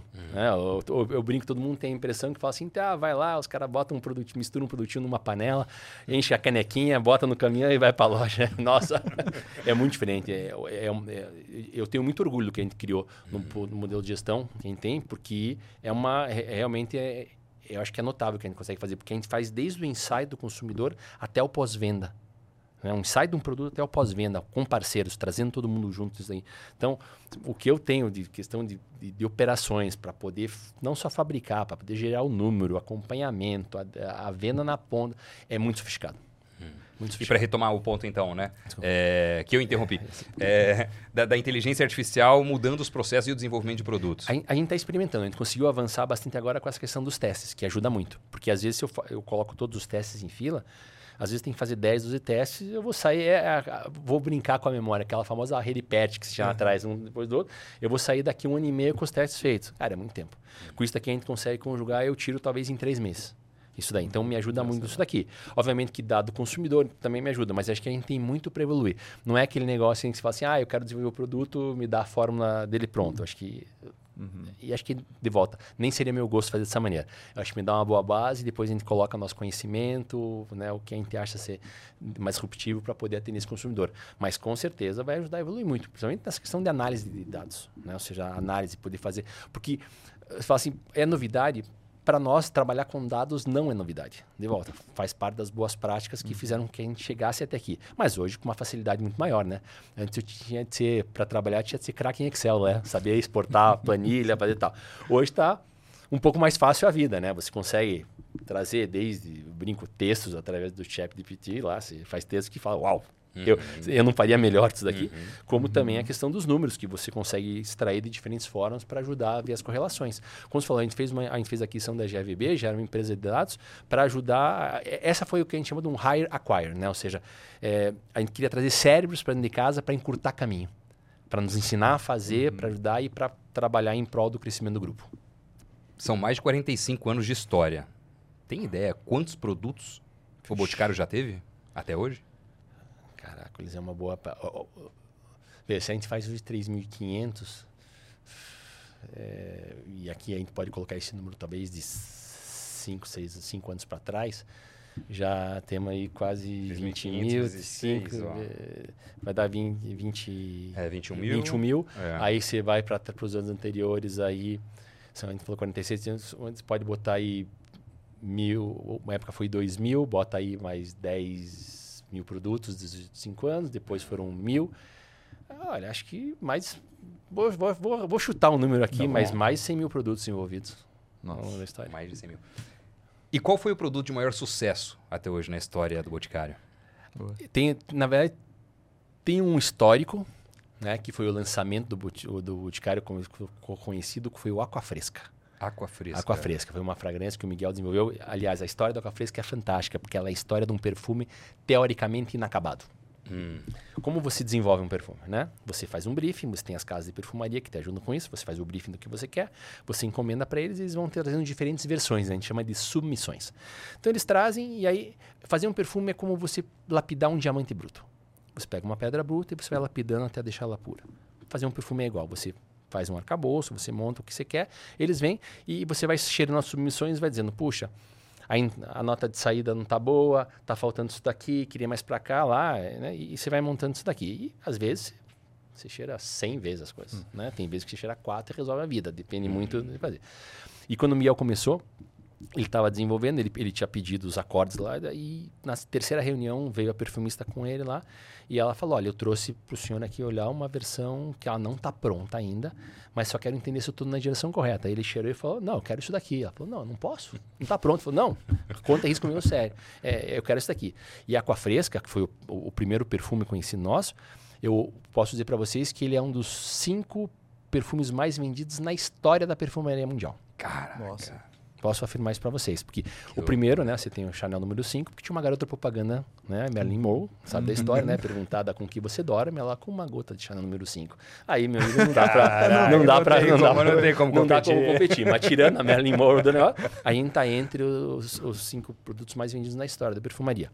E esse faz parte do, do, né, do, do nosso histórico. A Aquafresca continua em linha, ela tem é, inovações são feitas, mas hoje já não é o, o, o grande produto. Hoje o produto Porque mais... lançou em que ano, só pra gente? 79. 79. Quando ele abriu a loja no aeroporto, ele colocou essa fragrância para vender lá. Nossa, mais velha que eu. Mas E continua aí, ó, de Continua pé in- inteira. continua inteira, inteira, inteira. É, tá bom. e hoje o produto mais vendido da companhia, por incrível que pareça, é um produto masculino, é o Malbec. É. Que é interessante, né? Uma empre... É um setor que é voltado 70% para o público feminino, mas, mas o sucesso é tão grande, estrondoso, que o Malbec é o produto mais vendido da companhia hoje. Isso por quê? Porque a linha masculina é mais estreita? Não, é porque o Menos produto variada? é bom pra caramba. Caiu num gosto, porque é diferenciado. De onde você passa aqui fora, é, mundo, né? É uma inova... é- Foi uma inovação muito grande na perfumaria. E o nome, né? Um grande acerto o nome para o público masculino. Sim, né? lembra o vinho? né, Exato. disso. E, e é, e é muito interessante, porque eu, eu gosto muito da vida como ela é. Eu gosto de, de ouvir as histórias das pessoas, que é o que enriquece, né? Então, tinha um senhor que trabalhava num banco estrangeiro. Ele vinha me visitar, linha de oferta, tal, tal. E um dia ele falou, "Ah, eu queria levar o presidente mundial do banco. Aí eu atendi e tal. Aí no final eu peguei, dei, a gente tinha lançado um Malbec há um, um ano e meio lá. Eu peguei um, dei um kitzinho de Malbec para cada um tal.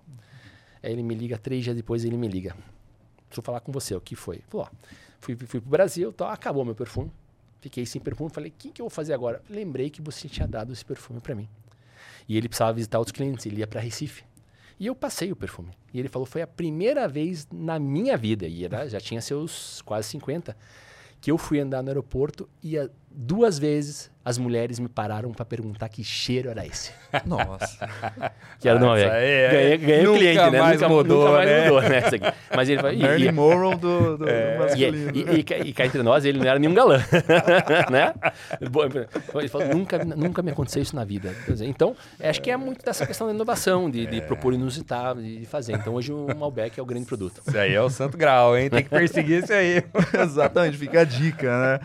Mas é, é muito interessante, Arthur, assim, vendo o seu perfil. Você trabalhou bastante na área financeira, você liderou várias, várias, várias verticais do grupo, ah, foi CEO e fez a transição. eh, e hoje como vice-presidente do conselho e, e ajudou a formar né, quem hoje está na cadeira do CEO, que era o CFO. Né? Ele é, é o Fernando Modé, que era o CFO, cuidava da, cuidava da parte de finanças. Como que você vê essa transição sobre dois aspectos? Um, para sua vida pessoal, porque eu te acompanho nas redes sociais e você está sempre em alguma loja do Boticário. E eu falei, mas ele não foi para o conselho, né? Não era para ele estar tirando um sabático, para estar mais tranquilo. E o segundo é o aspecto do negócio, porque quando há essa transição, eu vejo empresas, às vezes, que estão muito numa situação eh, precisando olhar aspectos financeiros e, tam- e tomar muito cuidado na, na operação financeira e trazendo o CFO. Mas não me parece ser o caso do Boticário. Então, se você puder comentar do lado pessoal e do lado da transição e da escolha do seu sucessor. Vou, vou fazer um misto aqui, tá? Então, vamos lá. Você fala assim, puxa, você trouxe um CFO. Na verdade, não trouxe um CFO puro. Né? Por quê? Porque o Fernando, sim, ele, o Fernando entrou conosco em 96. O Fernando entrou como advogado da empresa.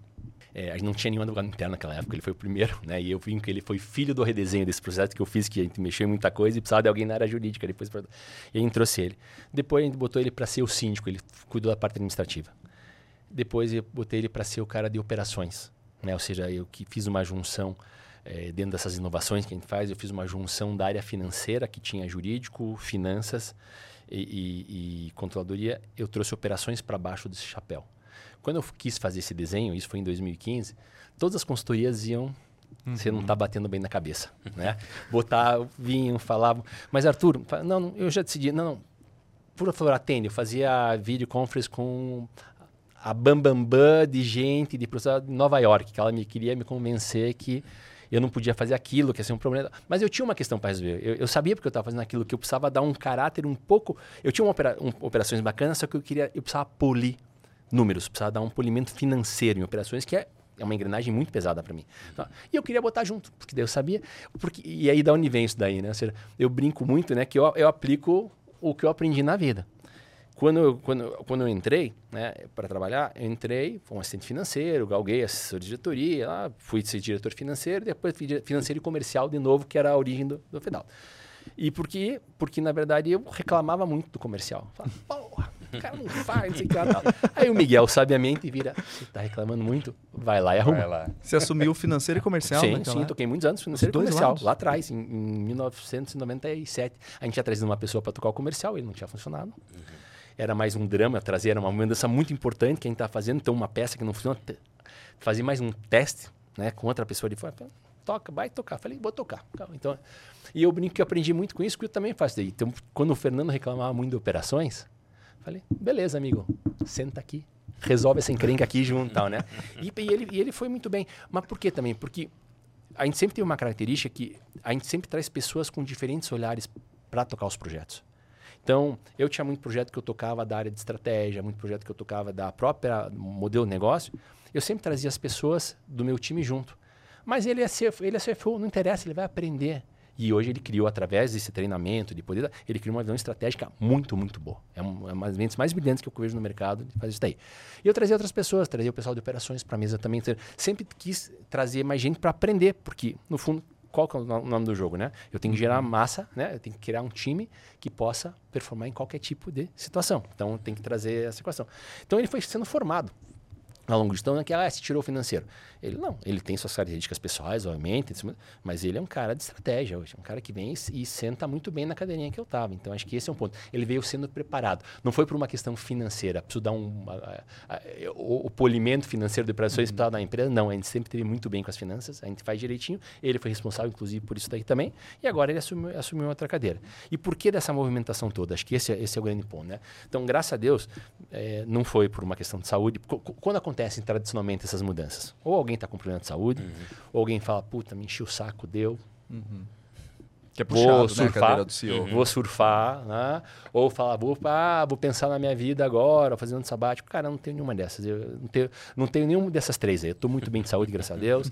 Sou apaixonado pelo negócio, continuo com muito gás para fazer. Só que eu acho que a gente tem que pensar, né? E, e a gente sempre foi muito walk to talk. Não adianta só falar, tem que fazer. A gente sempre fez muita modificação, contei algumas para vocês, e modificações muito importantes estruturalmente no negócio. Né? Mas a gente nunca tinha mexido na cadeira do CEO. E você vai montando sempre cada. E o mundo evoluiu muito em várias coisas. Você só agrega. Você... É difícil você listar uma lista de atividades que você deixa de fazer no negócio. Você agrega. Você tinha marca tradicional, você tem marca digital, Uhum. Tem que ter atenção, não sei o que lá. Ah, você tinha contabilidade, você passou a ter controladoria, daí você tem aqui gestão de riscos, agora você tem compliance. Você só agrega. Então é só fazer um tracinho no organograma, puxa mais uma cabecinha e liga no CEO. Cara, ser CEO é muito bom. Eu adorava. Uhum. Né? Porque é adrenalina o tempo inteiro, tá pilotando lá, é, é apaixonante isso aqui. Só que vai enchendo de coisa, você acaba não tendo muito tempo, muitas vezes, de qualidade para pensar algumas coisas. Né? Então, acho que essa mudança, para mim, vem de, vem de do, do, do, dois sentidos. A primeira que é, cara, a gente mexe o tempo inteiro embaixo, não mexe na cadeira de cima. Olhando os modelos para frente, de volta, dificilmente uma pessoa vai conseguir executar tudo. E, para mim, essa é uma mudança que está acontecendo vagarosamente, vai acontecer de uma forma mais vigorosa nos próximos anos, que é um pouco dessa divisão da cadeira do CEO. Né? Porque não dá. Que é né? o co-CEO, né? É, aí, aí você pode escolher um modelo. Tem gente que bota CEO, um Operation Office e tal. Eu preferi não fazer dessa forma, porque para mim não era legítimo porque eu, pelo que eu queria fazer. Dois, eu sou, eu sou acionista no negócio. Então, para que, que eu vou criar um layer a mais para quem olhar de cima ter que olhar mais um layer? Cara, para mim não faz sentido. Claro que um executivo teria executivo puro teria tomado uma outra decisão. Super bem com essa. Mas meu caso era diferente. Como eu sou acionista, nosso interesse continua sendo longuíssimo prazo. Uhum eu preferi não criar mais um layer, criar essa. É, né, a, a, ele assume a função de CEO que eu tinha, e eu vou para uma cadeira nova que ela é, é, é hoje é vice-presidente do conselho, mas na prática ela é uma espécie de um chairman executive. Que ela está dentro do negócio, ela acompanha, obviamente não ele tem o, o modelo de gestão dele, né, gestão da companhia, perdão, ele tem o estilo dele, as reuniões que ele lidera, eu não participo em algumas, né, uma boa parte, aliás, não participo, uhum. eu seleciono algumas que eu participo. Eu participo aonde? Eu participo na, no que a gente chama de PIS, de autos de performance de saúde, que a gente faz uma vez por mês para avaliação dos projetos que a gente está andando tal. É, tem os que a gente chama dos, dos Marketing Day, Franchising Day, Communication Day, que são uma visão não de curtiço, mas de médio prazo para onde está direcionando para ver se está tudo em ordem. Então, gosto de sentar, mas não sento na ponta, eu sento na cadeira do lado. Tem uma diferença. Na ponta você lidera. Ele tem que liderar. Eu estou ali e eu estou lá para fazer pergunta e para anotar coisas que eu tenho que conversar com ele depois. Porque eu não posso fazer. Então, eu tenho que ter essa disciplina. Então, acho que do ponto de vista de modelo, tem essa equação de fazer com que ele e o time executivo pensem de 0 a 3 anos, no bom sentido, que eles têm que me entregar sempre o triênio. E eu tenho a questão de 3 a 10 anos. De olhar para o futuro. Então, eu já tinha um conselho, reestruturei o conselho, fiz comitês estratégicos. Então, além de participar nessas reuniões com ele, eu toco os comitês estratégicos. E tenho uma, eu queria ter mais tempo para estar próximo aos nossos clientes e aos nossos consumidores, porque dentro da Roda Viva de CU, eu estava lá, eu estava nas convenções, isso, mas eu queria mais, sempre gostei de estar mais, sempre gostei muito. Nosso modelo sempre foi um modelo da, de fora para dentro. O que acontece lá e como eu construo uma organização que possa servir essas demandas que vêm de fora.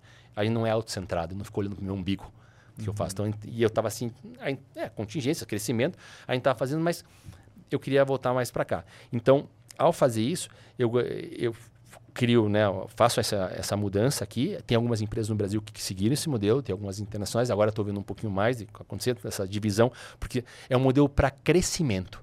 Não é um modelo de, ah, então vai lá. Retaguarda. Porque tem uma, tem uma versão errada, né? Que as pessoas falam assim, tá, quem foi pro conselho? Ah, o cara vai trabalhar um dia por mês. Ele vai na reunião do conselho lá para fazer. Ah, é, é, uma, é, uma, é, uma é uma visão torta. Podem existir é, casos que isso ocorram, que sejam felizes e tal, mas acho que são outros formatos de gestão. O nosso é para ajudar a crescer, então, e para ajudar a crescer, eu não posso aparecer uma vez por mês, porque eu tenho que estar com a temperatura do negócio na ponta do dedo. Senão eu sou um palpiteiro. E a coisa mais horrível que tem na vida no seu é ter um palpiteiro. eu já sentei nessa cadeira. O cara chega uma vez por mês lá e fala: Ah, eu achava que isso daqui tá fala, amigo, deixa eu explicar, a gente já faz isso, tal, tal. Então, procuro não fazer. Então, acho que tem esse lado. E por outro lado, eu estava precisando de tempo de qualidade. Tempo de qualidade para poder avançar. De volta, o mundo evolui muito rápido. Eu fui para a China em 2018, o Fernando foi comigo. Voltei com a cabeça que era um tambor de coisa lá para fazer e tal. E aí me deparei com uma situação onde que eu não conseguia dar tempo para evoluir nas respostas. Porque permanecer com as perguntas é legítimo, você não vai saber as respostas. Mas eu precisava estar em níveis diferentes. Eu ta- E eu me vi de um jeito que eu não conseguia tempo de qualidade para evoluir. E aí, meu amigo, fala- quando eu falo em futuro e eu não consigo ter aquela liberdade de olhar para frente e voltar, eu, não dá.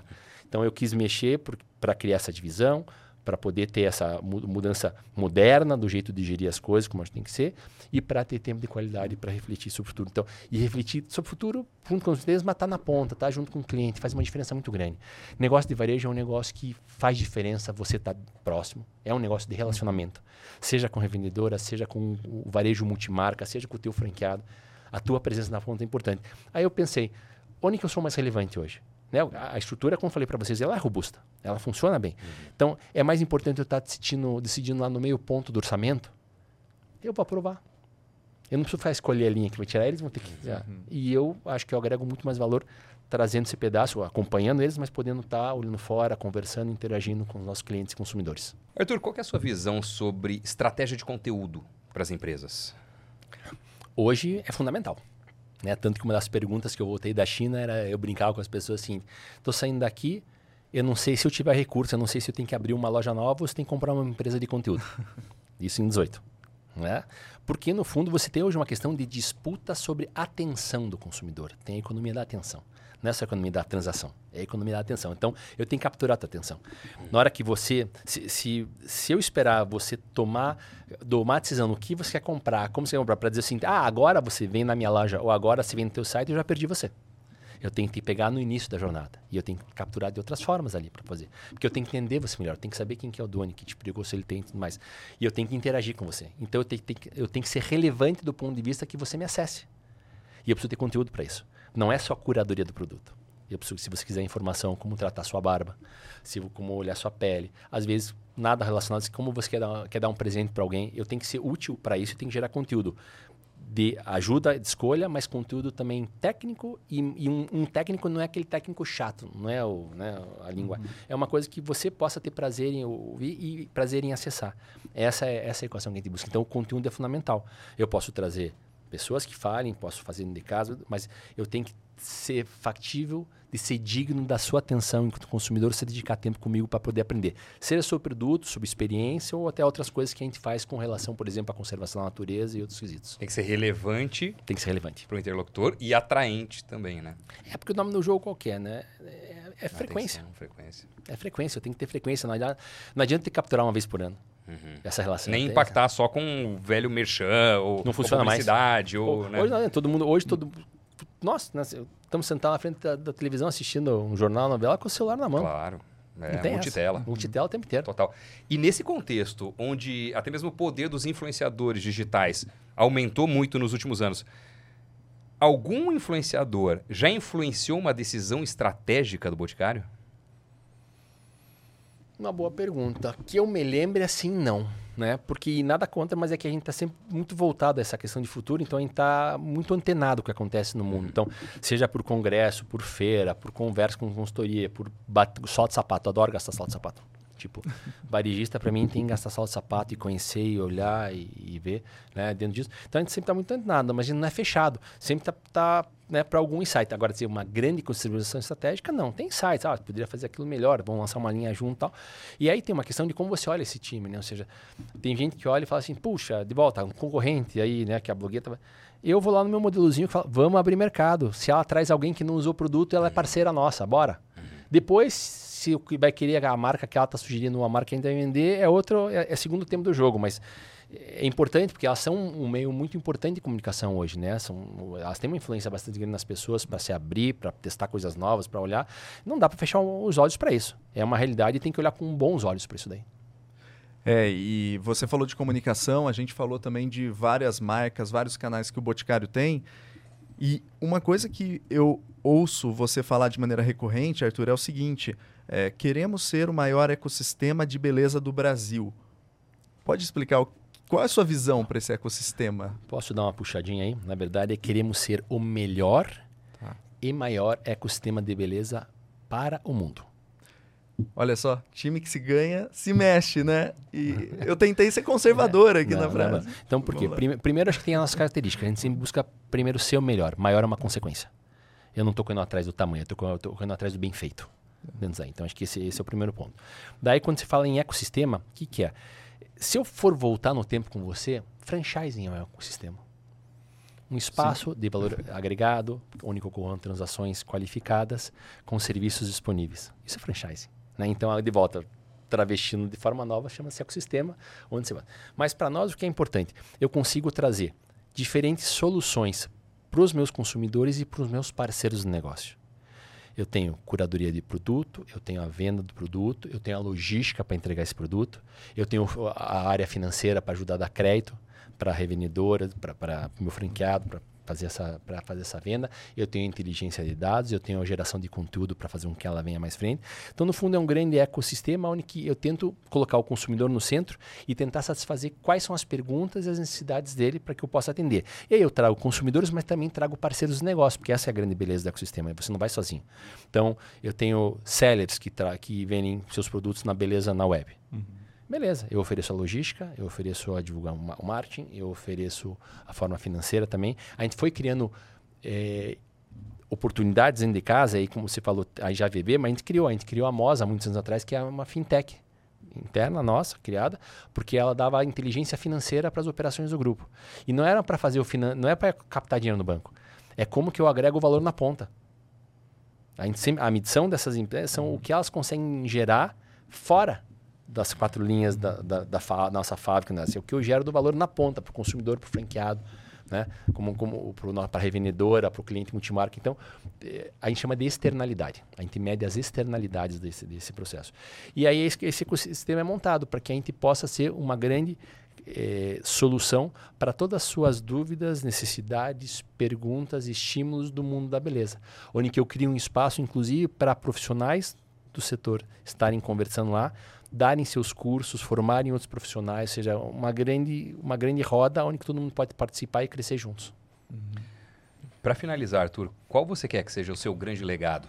Puxa, Você há tantos anos no comando do grupo, acho que uma vantagem que a gente desde tem... os 17 lá, É que 20 nunca- anos na liderança. de- Mas sabe qual é a vantagem? A gente nunca teve esse Tudo. negócio, tipo, eu brinco, o posto de gasolina, né? Sobre nova gestão. A gente sempre tem uma estratégia de longo, a gente sempre conduziu super bem. É, quatro mãos, agora com o Fernando e tudo mais. Acho que a questão toda, para mim, acho que são. Eu, eu consideraria dois, se você puder me dar. Claro. Eu acho que um, na verdade, é meritocracia. Seja para que dentro do nossa, nosso grupo, seja parceiros de negócio, as coisas acontecem porque alguém do outro lado realiza. E isso tem que ser reconhecido. Então, acho que esse é o primeiro ponto. Porque antigamente tinha um negócio de franchising que era lá dado assim, ah, eu tenho essa região aqui. Mas como assim região? Não, aqui a região abrir a loja. Não, não, não. Performa, amigo. Performa e conversa sobre a próxima loja. Não tem esse negócio na minha região. Então, mas isso levado para dentro de casa também e tudo mais. Acho que o outro, o, e talvez esse outro seja o mais importante, é a gente consegue mostrar, assim como algumas outras empresas, de um Brasil que dá certo. Um Brasil que funciona onde tem geração de riqueza e distribuição de riqueza, onde as pessoas não precisam achar atalhos para conseguirem realizar as coisas, seja o jogo é jogado com as regras em cima da mesa e com a parte de também voltada à sociedade. A gente não falou de ESG aqui hoje, né? Mas tipo, ESG para nós é uma coisa que não é a sopa de letrinha de hoje. A gente fala disso lá atrás. A gente fundou uma fundação de proteção à natureza em 1990, quando sustentabilidade não, tá, não aparecia nem no dicionário por entender que a proteção à natureza tem uma consequência na vida humana. Uhum. E depois com todas as outras questões, gênero, raça, o que se imaginar, porque a gente tem um jeito, nosso jeito de fazer, a gente faz o certo. De volta, eu sou uma empresa de capital fechado, eu não tenho que cumprir regra. Eu não tenho que ficar dando satisfação para investidor. Eu tenho que dar satisfação para o meu conselho, tenho que dar para o meu sócio, para os colaboradores, para o parceiro de negócio, e obviamente para o consumidor. Mas não tem esse negócio de ficar fazendo tique, né? Uhum. Ah, não, precisa... a gente faz porque a gente acha correto fazer. Porque é o certo fazer. Então, se a gente consegue mostrar que dá para fazer um negócio, dá para inserir gente, dá para todo mundo crescer junto, dá para respeitar a sociedade, dá para proteger o ambiente, dá para fazer. Então acho que é esse modelo, porque a, a, a gente sempre foi educado, né? Como negócio, é uma coisa ou outra. E eu sou conhecido lá como eu sou o cara do E. Não é um ou outro. Então é crescimento, sim, com resultado. É crescimento com resultado e ISG embarcado. ISG, para você ter ideia, não é que a gente tem uma nem outra. Nosso ISG é a forma que a gente faz negócios. Está inserida na nossa, na nossa matriz estratégica de como a gente opera o business. Então, né? porque não pode ser uma coisa adicional, tem que ser como você atua. Então, acho que um legado importante é mostrar para as pessoas que dá para fazer. Porque sempre a resposta é: não, não dá para fazer isso, não dá para fazer aquilo. Cara, dá para fazer. E dá para fazer direito, no Brasil funciona e dá certo. Arthur Grimbal, um dos nomes mais admirados, mais respeitados do varejo e do Brasil, do meio empresarial como um todo. Cara, a gente estava há alguns meses querendo trazer você aqui, hein? Sim, e ansiosos aqui. Pois é. Bom, Muito obrigado. Bom que é, tem aquele negócio, né? É, satisfação é realidade menos expectativa. Então não pode deixar a expectativa muito alta, mas é bom saber que é, a satisfação foi altíssima, que você superou a expectativa. Cara, obrigado pelo papo, obrigado por ter vindo, viu? Obrigado a vocês pelo convite. Foi uma, é, um bate-papo puta, delicioso. A gente podia ficar aqui horas batendo papo sobre a questão, mesmo. né? Espero que tenha sido útil também para as pessoas que nos assistem. É isso aí, com certeza. Valeu, Lê. Obrigado, obrigado, Doni. Obrigado, Arthur. Anotei aqui muitas coisas. Toda interação nossa, eu saio com muitas anotações. Tem uma pasta no meu computador. Eu vou, eu vou nomear essa pasta, Arthur Greenbaum, sabe? Porque eu já tive vários calls com ele pelo Zoom. Era sempre uma fábrica de ideias, de, de inspiração também. E acho que uma grande lição que você deixa aqui é se apaixonar pelo problema do cliente é essencial e que dá para empreender, dá para. Assim, é, é, é acessível. Né? Isso daí você mostra. Não sabe buscar talho, né? Legitimidade. Exatamente. Muito, de forma muito legítima você mostra. Muito obrigado, Arthur. Isso aí, obrigado, a lenda Dona. viva do varejo brasileiro. Obrigado, Arthur Grimbal. e a gente se encontra no próximo Talk Invest News. Valeu, pessoal. Tchau, tchau.